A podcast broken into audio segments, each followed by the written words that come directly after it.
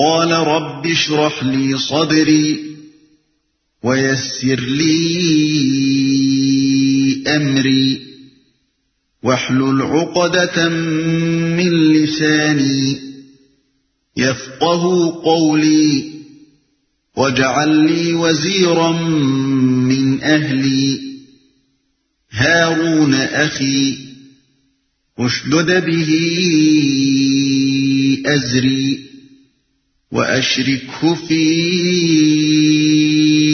أمري، كي نسبحك كثيرا ونذكرك كثيرا، إنك كنت بنا بصيرا۔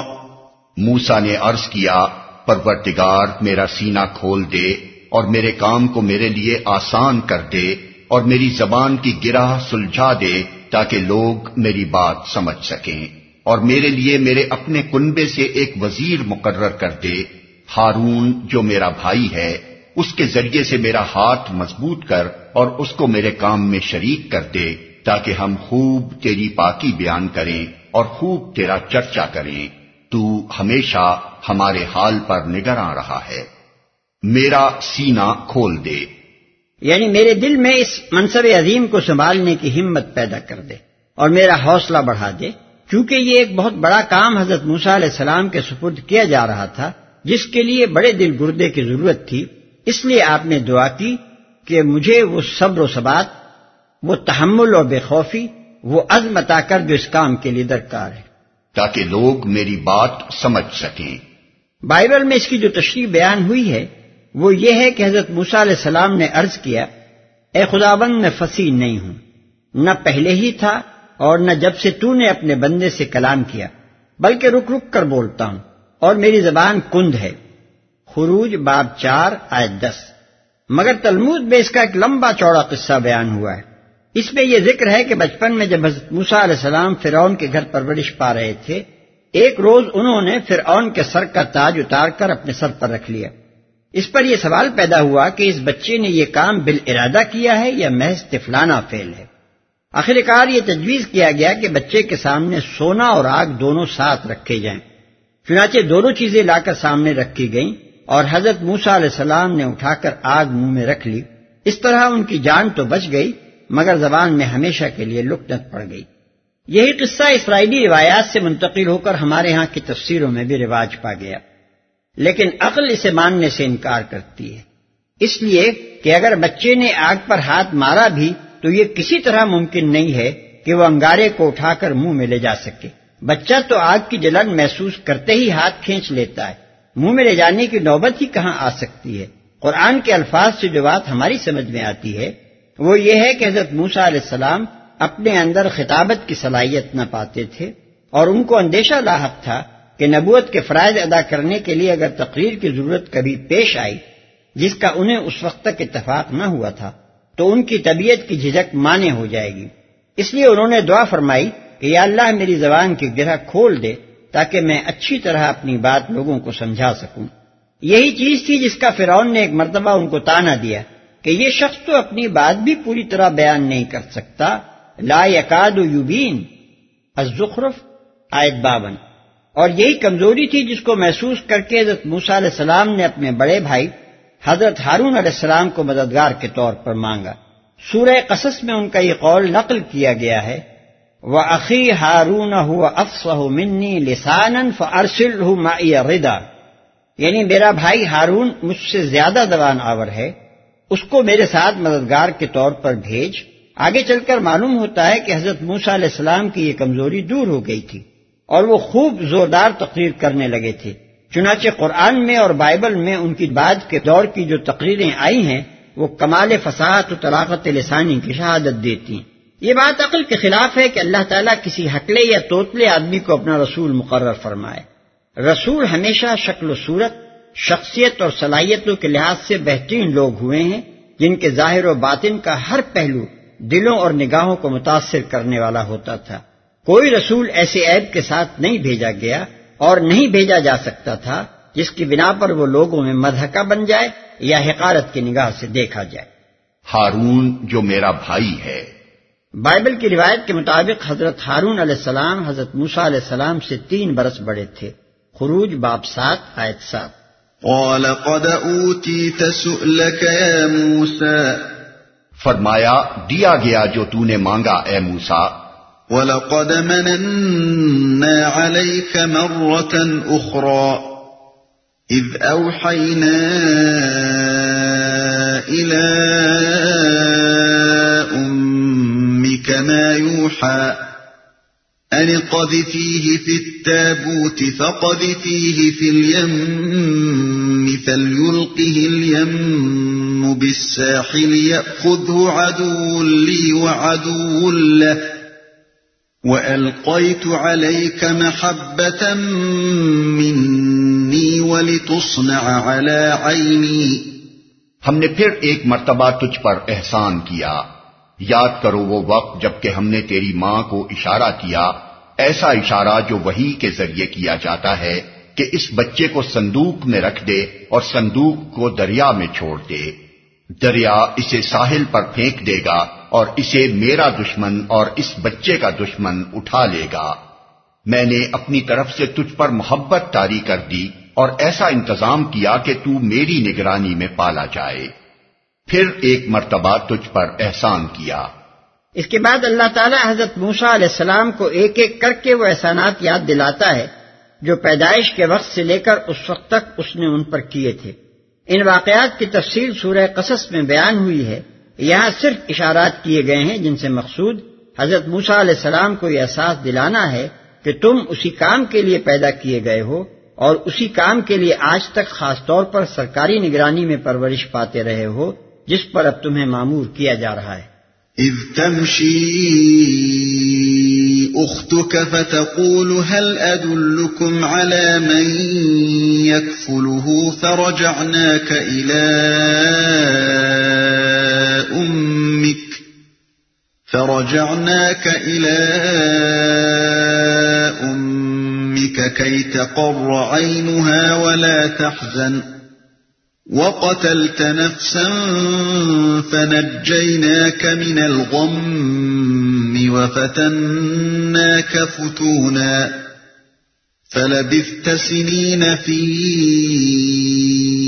أهل مدين ثم جئت على قدري يا موسى یاد کر جبکہ تیری بہن چل رہی تھی پھر جا کر کہتی ہے، میں تمہیں اس کا پتا دوں جو اس بچے کی پرورش اچھی طرح کرے۔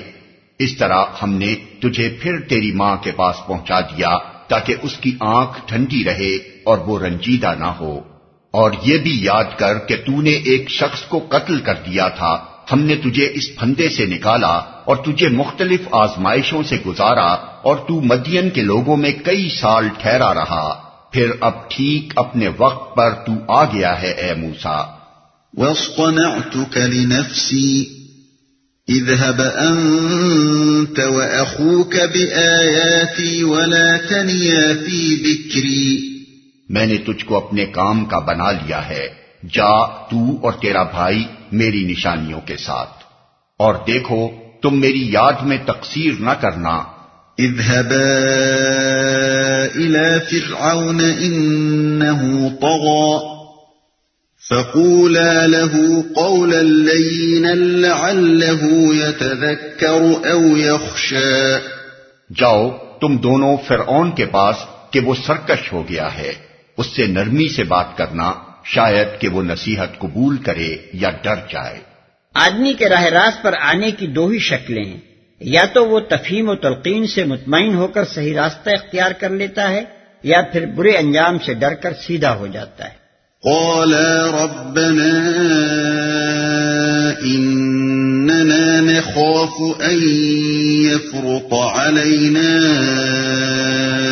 او ان يطغى دونوں نے عرض کیا پروردگار ہمیں اندیشہ ہے کہ وہ ہم پر زیادتی کرے گا یا پل پڑے گا۔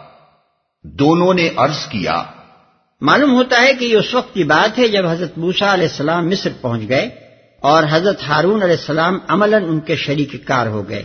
اس وقت فرعون کے پاس جانے سے پہلے دونوں نے اللہ تعالیٰ کے حضور یہ گزارش کی ہوگی۔ قال لا تخافا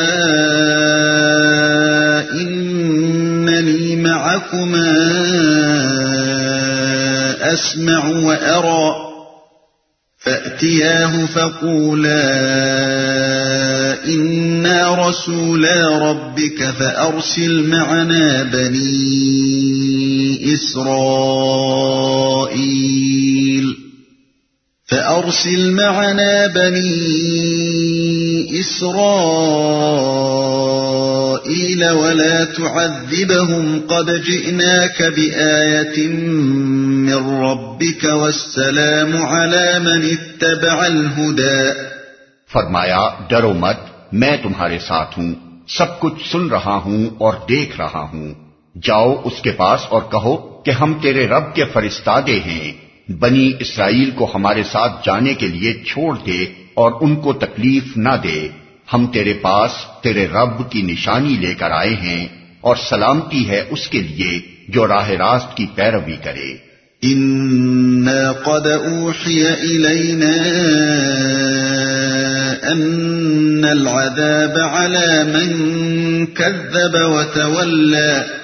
ہم کو وہی سے بتایا گیا ہے کہ عذاب ہے اس کے لیے جو جھٹلائے اور منہ موڑے۔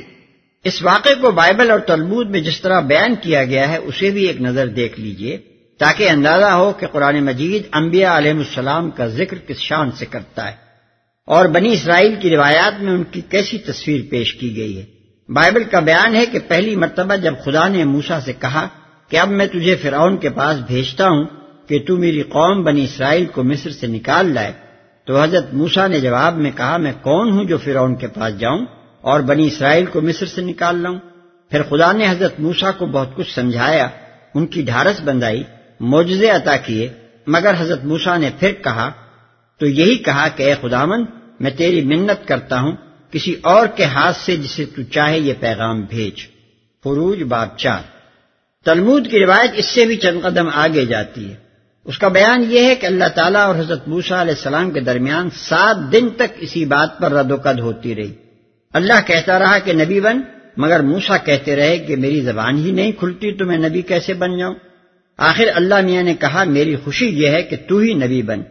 اس پر حضرت موسا علیہ السلام نے کہا کہ لوت کو بچانے کے لیے آپ نے فرشتے بھیجے۔ حاضرہ جب سارا کے گھر سے نکلی تو اس کے لیے پانچ فرشتے بھیجے۔ اور اب اپنے خاص بچوں یعنی بنی اسرائیل کو مصر سے نکلوانے کے لیے آپ مجھے بھیج رہے ہیں۔ اس پر خدا ناراض ہو گیا اور اس نے رسالت میں ان کے ساتھ ہارون کو شریک کر دیا اور موسا کی اولاد کو محروم کر کے کہانت کا منصب ہارون کی اولاد کو دے دیا۔ یہ کتابیں ہیں جن کے متعلق بے شرم لوگ کہتے ہیں کہ قرآن میں ان سے یہ قصے نقل کر لیے گئے۔ قال فمن ربكما يا موسى؟ فرعون نے کہا اچھا تو پھر تم دونوں کا رب کون ہے اے موسا فرعون نے کہا یہاں قصے کی ان تفصیلات کو چھوڑ دیا گیا ہے کہ حضرت موسا علیہ السلام کس طرح فرعون کے پاس پہنچے اور کس طرح اپنی دعوت اس کے سامنے پیش کی۔ یہ تفصیلات سورہ آراف رکو تیرہ میں گزر چکی ہیں اور آگے سورہ شعرا رکو دو اور تین اور سورہ قصص رکو چار اور سورہ نازیات رکو ایک میں آنے والی۔ تم دونوں کا رب کون ہے اے موسا دونوں بھائیوں میں سے اصل صاحب دعوت چونکہ موسا علیہ السلام تھے، اس لیے فرعون نے انہی کو مخاطب کیا۔ اور ہو سکتا ہے کہ خطاب کا رخ ان کی طرف رکھنے سے اس کا مقصد یہ بھی ہو کہ وہ حضرت ہارون کی فساحت و بلاغت کو میدان میں آنے کا موقع نہ دینا چاہتا ہو۔ اور خدابت کے پہلو میں حضرت موسا علیہ السلام کے ذوف سے فائدہ اٹھانا چاہتا ہو، جس کا ذکر اس سے پہلے گزر چکا ہے۔ فرعون کے اس سوال کا منشا یہ تھا کہ تم دونوں کسے رب بنا بیٹھے ہو؟ مصر اور اہل مصر کا رب تو میں ہوں۔ سورہ نادیات میں اس کا یہ قول نقل کیا گیا ہے کہ انا رب کو مل یعنی اے اہل مصر، تمہارا رب اعلی میں ہوں۔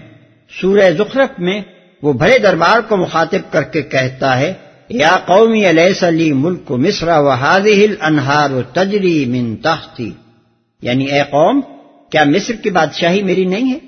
اور یہ نہریں میرے نیچے نہیں بہ رہی ہیں؟ آیت اکاون۔ سورہ قصص میں وہ اپنے درباریوں کے سامنے یوں بنکارتا ہے، یا ایوہ ما علمت لکم من الہ غیری فاوقد لی یا حامان التین فجعل لی صرحا لعلی اتلع الى الہ موسیٰ۔ یعنی اے سرداران قوم، میں نہیں جانتا کہ میرے سوا تمہارا کوئی اور بھی الہ ہے۔ اے حمان ذرا اینٹیں پکوا اور ایک بلند عمارت میرے لیے تیار کرا تاکہ میں ذرا اوپر چڑھ کر دیکھوں تو صحیح۔ کہ یہ موسا کسے الہ بنا رہا ہے؟ آیت اڑتیس۔ سورہ شعرا میں وہ حضرت موسا علیہ السلام کو ڈانٹ کر کہتا ہے لَإِنِ اتَّخَذْتَ إِلَٰهًا غَيْرِي لَأَجْعَلَنَّكَ مِنَ الْمَسْجُونِينَ یعنی اگر تو نے میرے سوا کسی کو الہ بنایا، تو یاد رکھ کہ تجھے جیل بھیج دوں گا۔ آیت انتیس۔ اس کا یہ مطلب نہیں ہے کہ فرعون اپنی قوم کا واحد معبود تھا اور وہاں اس کے سوا کسی کی پرستش نہ ہوتی تھی۔ یہ بات پہلے گزر چکی ہے کہ فرعون خود سورج دیوتا، را یا را کے اوتار کی حیثیت سے بادشاہی کا استحقاق جتاتا تھا۔ اور یہ بات بھی مصر کی تاریخ سے ثابت ہے کہ اس قوم کے مذہب میں بہت سے دیوتاؤں اور دیویوں کی عبادت ہوتی تھی۔ اس لیے فرعون کا دعویٰ واحد مرکز پرستش ہونے کا نہ تھا، بلکہ وہ عملاً مصر کی اور نظریے کے اعتبار سے دراصل پوری نوع انسانی کی سیاسی ربوبیت خدابندی کا مدعی تھا۔ اور یہ ماننے کے لیے تیار نہ تھا کہ اس کے اوپر کوئی دوسری ہستی فرما روا ہو، جس کا نمائندہ آ کر اسے ایک حکم دے اور اس حکم کی اطاعت کا مطالبہ اس سے کرے۔ بعض لوگوں کو اس کی لنترانیوں سے یہ غلط فہمی ہوئی ہے کہ وہ اللہ تعالیٰ کی ہستی کا منکر تھا اور خود خدا ہونے کا دعویٰ رکھتا تھا۔ مگر یہ بات قرآن سے ثابت ہے کہ وہ عالم بالا پر کسی اور کی حکمرانی باندھتا تھا۔ سورت المومن، آیات اٹھائیس تا چونتیس۔ اور سورہ زخرف آیات ترپن کو غور سے دیکھیے۔ یہ آیتیں اس بات کی شہادت دیتی ہیں کہ اللہ تعالیٰ اور فرشتوں کی ہستی سے اس کو انکار نہ تھا۔ البتہ جس چیز کو ماننے کے لیے وہ تیار نہ تھا، وہ یہ تھی کہ اس کی سیاسی خدائی میں اللہ کا کوئی دخل ہو اور اللہ کا کوئی رسول آ کر اس پر حکم چلائے۔ قال ربنا الذي اعطى كل شيء خلقه ثم هدى۔ موسا نے جواب دیا ہمارا رب وہ ہے جس نے ہر چیز کو اس کی ساخت بخشی پھر اس کو راستہ بتایا۔ ہمارا رب وہ ہے۔ یعنی ہم ہر معنی میں صرف اس کو رب مانتے ہیں۔ پروردگار آقا مالک حاکم سب کچھ ہمارے نزدیک وہی ہے۔ کسی معنی میں بھی اس کے سوا کوئی دوسرا رب ہمیں تسلیم نہیں ہے۔ پھر اس کو راستہ بتایا۔ یعنی دنیا کی ہر شے جیسی کچھ بھی بنی ہوئی ہے اسی کے بنانے سے بنی ہے۔ ہر چیز کو جو بناوٹ، جو شکل و صورت، جو قوت و صلاحیت اور جو صفت و خاصیت حاصل ہے، اسی کے عطیہ اور بخشش کی بدولت حاصل ہے۔ ہاتھ کو دنیا میں اپنا کام کرنے کے لیے جس ساخت کی ضرورت تھی، وہ اس کو دی۔ اور پاؤں کو جو مناسب ترین ساخت درکار تھی، وہ اس کو بخشی۔ انسان، حیوان، نباتات، جمادات، ہوا، پانی، روشنی، ہر ایک چیز کو اس نے وہ صورت خاص عطا کی ہے۔ جو اسے کائنات میں اپنے حصے کا کام ٹھیک ٹھیک انجام دینے کے لیے مطلوب ہے۔ پھر اس نے ایسا نہیں کیا کہ ہر چیز کو اس کی مخصوص بناوٹ دے کر یوں ہی چھوڑ دیا ہو، بلکہ اس کے بعد وہی ان سب چیزوں کی رہنمائی بھی کرتا ہے۔ دنیا کی کوئی چیز ایسی نہیں ہے جسے اپنی ساخ سے کام لینے اور اپنے مقصد تخلیق کو پورا کرنے کا طریقہ اس نے نہ سکھایا ہو۔ کان کو سننا اور آنکھ کو دیکھنا اسی نے سکھایا ہے۔ مچھلی کو تیرنا اور چڑیا کو اڑنا اسی کی تعلیم سے آیا ہے۔ درخت کو پھل پھول دینے اور زمین کو نباتات اگانے کی ہدایت اسی نے دی ہے۔ غرض وہ ساری کائنات اور اس کی ہر چیز کا صرف خالق ہی نہیں، ہادی اور معلم بھی ہے۔ اس بے نظیر جامع و مختصر جملے میں حضرت موسا علیہ السلام نے صرف یہی نہیں بتایا کہ ان کا رب کون ہے، بلکہ یہ بھی بتا دیا کہ وہ کیوں رب ہے اور کس لیے اس کے سوا کسی اور کو رب نہیں مانا جا سکتا۔ دعوے کے ساتھ اس کی دلیل بھی اسی چھوٹے سے فقرے میں آ گئی ہے۔ ظاہر ہے کہ جب فرعون اور اس کی رعایا کا ہر فرد اپنے وجود خاص کے لیے اللہ کا ممنون احسان ہے اور جب ان میں سے کوئی ایک لمحے کے لیے زندہ تک نہیں رہ سکتا، جب تک اس کا دل اور اس کے پھیپڑے اور اس کا میدا و جگر اللہ کی دی ہوئی ہدایت سے اپنا کام نہ کیے چلے جائیں، تو پھر اون کا یہ دعویٰ کہ وہ لوگوں کا رب ہے اور لوگوں کا یہ ماننا کہ وہ واقعی ان کا رب ہے، ایک حماقت اور ایک مذاق کے سوا کچھ نہیں ہو سکتا۔ مزید برآں، اسی ذرا سے فقرے میں حضرت موسا علیہ السلام نے اشارت رسالت کی دلیل بھی پیش کر دی، جس کے ماننے سے فرعون کو انکار تھا۔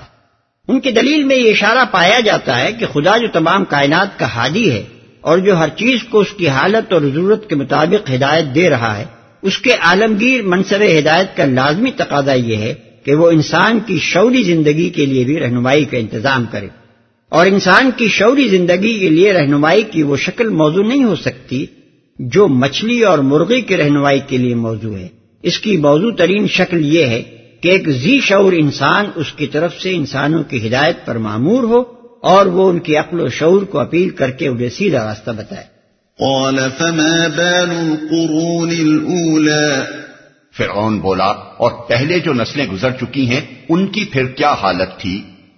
یعنی اگر بات یہی ہے کہ جس نے ہر چیز کو اس کی ساخت بخشی اور زندگی میں کام کرنے کا راستہ بتایا، اس کے سوا کوئی دوسرا رب نہیں ہے، تو یہ ہم سب کے باپ دادا جو سدہ برس سے نسل در نسل دوسرے ارباب کی بندگی کرتے چلے آ رہے ہیں، ان کی تمہارے نزدیک کیا پوزیشن ہے؟ کیا وہ سب گمراہ تھے؟ کیا وہ سب عذاب کے مستحق تھے؟ کیا ان سب کی عقلیں ماری گئی تھیں؟ یہ تھا فرعون کے پاس حضرت موسا علیہ السلام کی اس دلیل کا جواب۔ ہو سکتا ہے کہ یہ جواب اس نے بربنائے جہالت دیا ہو اور ہو سکتا ہے کہ بربنائے شرارت۔ اور یہ بھی ممکن ہے کہ اس میں دونوں باتیں شامل ہوں۔ یعنی وہ خود بھی اس بات پر جھلا گیا ہو کہ اس مذہب سے ہمارے تمام بزرگوں کی گمراہی لازم آتی ہے۔ اور ساتھ ساتھ اس کا مقصد یہ بھی ہو کہ اپنے اہل دربار اور عام اہل مصر کے دلوں میں حضرت موسا علیہ السلام کی دعوت کے خلاف ایک تعصب بھڑکا دے۔ اہل حق کی تبلیغ کے خلاف یہ ہتھ کنڈا ہمیشہ استعمال کیا جاتا رہا ہے اور جاہلوں کو مشتعل کرنے کے لیے بڑا مؤثر ثابت ہوا ہے۔ خصوصاً اس زمانے میں جبکہ قرآن کی یہ آیات نازل ہوئی ہیں، مکے میں نبی صلی اللہ علیہ وسلم کی دعوت کو نیچا دکھانے کے لیے سب سے زیادہ اسی ہتھ کنڈے سے کام لیا جا رہا تھا۔ اس لیے حضرت موسا علیہ السلام کے مقابلے میں فرعون کی اس مکاری کا ذکر یہاں بالکل برمحل تھا۔ قال علمها عند ربي في كتاب لا يضل ربي ولا ينسى. موسا نے کہا اس کا علم میرے رب کے پاس ایک نوشتے میں محفوظ ہے۔ میرا رب نہ چوکتا ہے نہ بھولتا ہے۔ یہ ایک نہایت ہی حکیمانہ جواب ہے جو حضرت موسا علیہ السلام نے اس وقت دیا۔ اور اس سے حکمت تبلیغ کا ایک بہترین سبق حاصل ہوتا ہے۔ فرعون کا مقصد جیسا کہ اوپر بیان ہوا ہے سامعین کے اور ان کے توسط سے پوری قوم کے دلوں میں تعصب کی آگ بھڑکانا تھا۔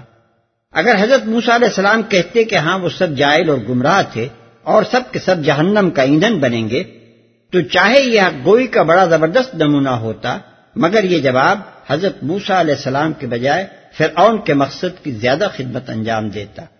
اس لیے آ جناب نے کمال دانائی کے ساتھ ایسا جواب دیا، جو بجائے خود حق بھی تھا اور ساتھ ساتھ اس نے فرعون کے زہریلے دانت بھی توڑ دیے۔ آپ نے فرمایا کہ وہ لوگ جیسے کچھ بھی تھے، اپنا کام کر کے خدا کے ہاں جا چکے ہیں۔ میرے پاس ان کے اعمال اور ان کی نیتوں کو جاننے کا کوئی ذریعہ نہیں ہے کہ ان کے بارے میں کوئی حکم لگاؤں۔ ان کا پورا ریکارڈ اللہ کے پاس محفوظ ہے۔ ان کی ایک ایک حرکت اور اس کے محرکات کو خدا جانتا ہے۔ نہ خدا کی نگاہ سے کوئی چیز بچی رہ گئی ہے اور نہ اس کے حافظے سے کوئی شے مہ ہوئی ہے۔ ان سے جو کچھ بھی معاملہ خدا کو کرنا ہے، اس کو وہی جانتا ہے۔ مجھے اور تمہیں یہ فکر نہیں ہونی چاہیے کہ ان کا موقف کیا تھا اور ان کا انجام کیا ہوگا۔ ہمیں تو اس کی فکر ہونی چاہیے کہ ہمارا موقف کیا ہے اور ہمیں کس انجام سے دو چار ہونا ہے۔ الذي جعل لكم الأرض مهدا وسلك لكم فيها سبلا وأنزل من السماء ماء وأنزل من السماء ماء فأخرجنا به أزواجا من نبات شتى كلوا وارعوا أنعامكم إن في ذلك لآيات لأولي النهى۔ وہی ہے جس نے تمہارے لیے زمین کا فرش بچھایا اور اس میں تمہارے چلنے کو راستے بنائے اور اوپر سے پانی برسایا، پھر اس کے ذریعے سے مختلف اقسام کی پیداوار نکالی، کھاؤ اور اپنے جانوروں کو بھی چراؤ۔ یقیناً اس میں بہت سی نشانیاں ہیں عقل رکھنے والوں کے لیے۔ وہی انداز کلام سے صاف معلوم ہوتا ہے کہ حضرت موسا علیہ السلام کا جواب نہ بھولتا ہے پر ختم ہو گیا۔ اور یہاں سے آخر پیراگراف تک کی پوری عبارت اللہ تعالی کی طرف سے بطور شرح و تذکیر ارشاد ہوئی ہے۔ قرآن میں اس طرح کی مثالیں بکثرت موجود ہیں کہ کسی گزرے ہوئے یا آئندہ پیش آنے والے واقعے کو بیان کرتے ہوئے جب کسی شخص کا کوئی قول نقل کیا جاتا ہے تو اس کے بعد متصلاً چند فقرے واد و پند یا شرح و تفسیر یا تفصیل و توضیع کے طور پر مزید ارشاد فرمائے جاتے ہیں۔ اور صرف انداز کلام سے پتہ چل جاتا ہے کہ یہ اس شخص کا قول نہیں ہے جس کا پہلے ذکر ہو رہا تھا، بلکہ یہ اللہ تعالیٰ کا اپنا قول ہے۔ واضح رہے کہ اس عبارت کا تعلق صرف قریب کے فقرے میرا رب نہ چوکتا ہے، نہ بھولتا ہے سے ہی نہیں ہے، بلکہ حضرت موسا علیہ السلام کے پورے کلام سے ہے۔ جو رب الدی اقتا کل شعی سے شروع ہوا ہے یعنی ہمارا رب وہ ہے جس نے ہر چیز کو اس کی ساخت بخشی۔ عقل رکھنے والوں کے لیے۔ یعنی جو لوگ عقل سلیم سے کام لے کر جستجو حق کرنا چاہتے ہوں وہ ان نشانات کی مدد سے منزل حقیقت تک پہنچنے کا راستہ معلوم کر سکتے ہیں۔ یہ نشانات ان کو بتا دیں گے کہ اس کائنات کا ایک رب ہے اور ربوبیت ساری کی ساری اسی کی ہے۔ کسی دوسرے رب کے لیے یہاں کوئی گنجائش نہیں۔ ہے